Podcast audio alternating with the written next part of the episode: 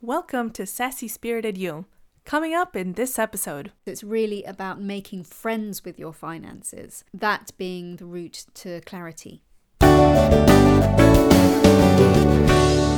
this episode, we will be following up on episode five, actually, which was a really, really big hit. People said that they loved our approach to dealing with money, particularly budgets. So we decided to to go back to that and re- retouch on some things we didn't get to cover in the last episode.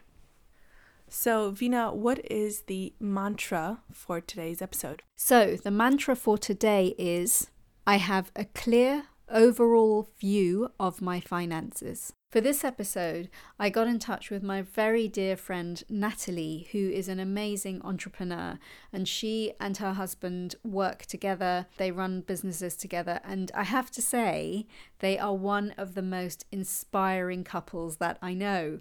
And that's really saying something because in my work I meet a lot of couples, but they really, really are amazing. So, Natalie very kindly shared her thoughts and tips on finances when you work for yourself. And she was noticing and saying how much she's learned over the last 10 years or so.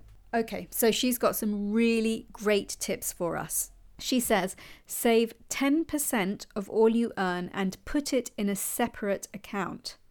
More if you can. There are peaks and troughs in the business cycle, and you will need this pot of cash in the leaner months. When it's more organized, you have that clarity. So you have that clear overall view that we're talking about. And that's where Natalie's separate account for your savings comes in. So, Natalie's second tip, which I thought was really important, was to build a strong support system, which can be daily exercise, meditation, healthy eating, journaling, even. And I think it comes down to this idea of mind over matter. Because have you noticed with all the direct debits that we have set up in our bank accounts and all the contactless payments that we make on our cards, we've really created a system where we want to put somebody else in charge of dealing with our money. And while I would like to think that it's all just convenience, I think deep down in a in a tiny way it's actually about hiding from it and you just don't want to face it. The question really is what is our relationship with money? How do we relate to it?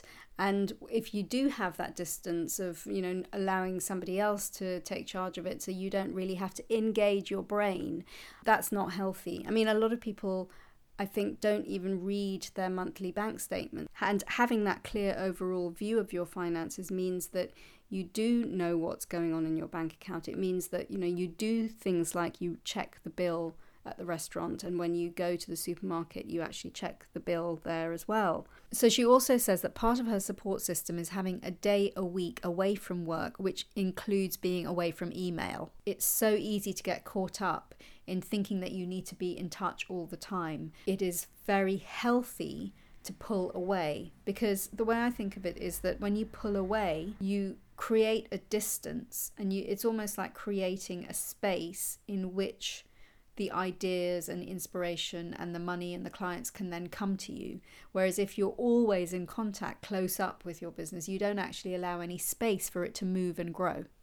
I'm starting to see a thread here because we talked about the same thing in our relationships episode, the first one that we did. You need that space in order to reevaluate things and to kind of get back and ground yourself. That's so important because ultimately it is a relationship with yourself that needs to be catered to just as importantly as all your other relationships. All of these relationships that we have, whether it's with other people or with money, ultimately it really is about our relationship with ourselves. Okay, so this last tip from Natalie I really like because it's very, very practical. Have as a goal six months' money in the bank to cover your personal and business running costs.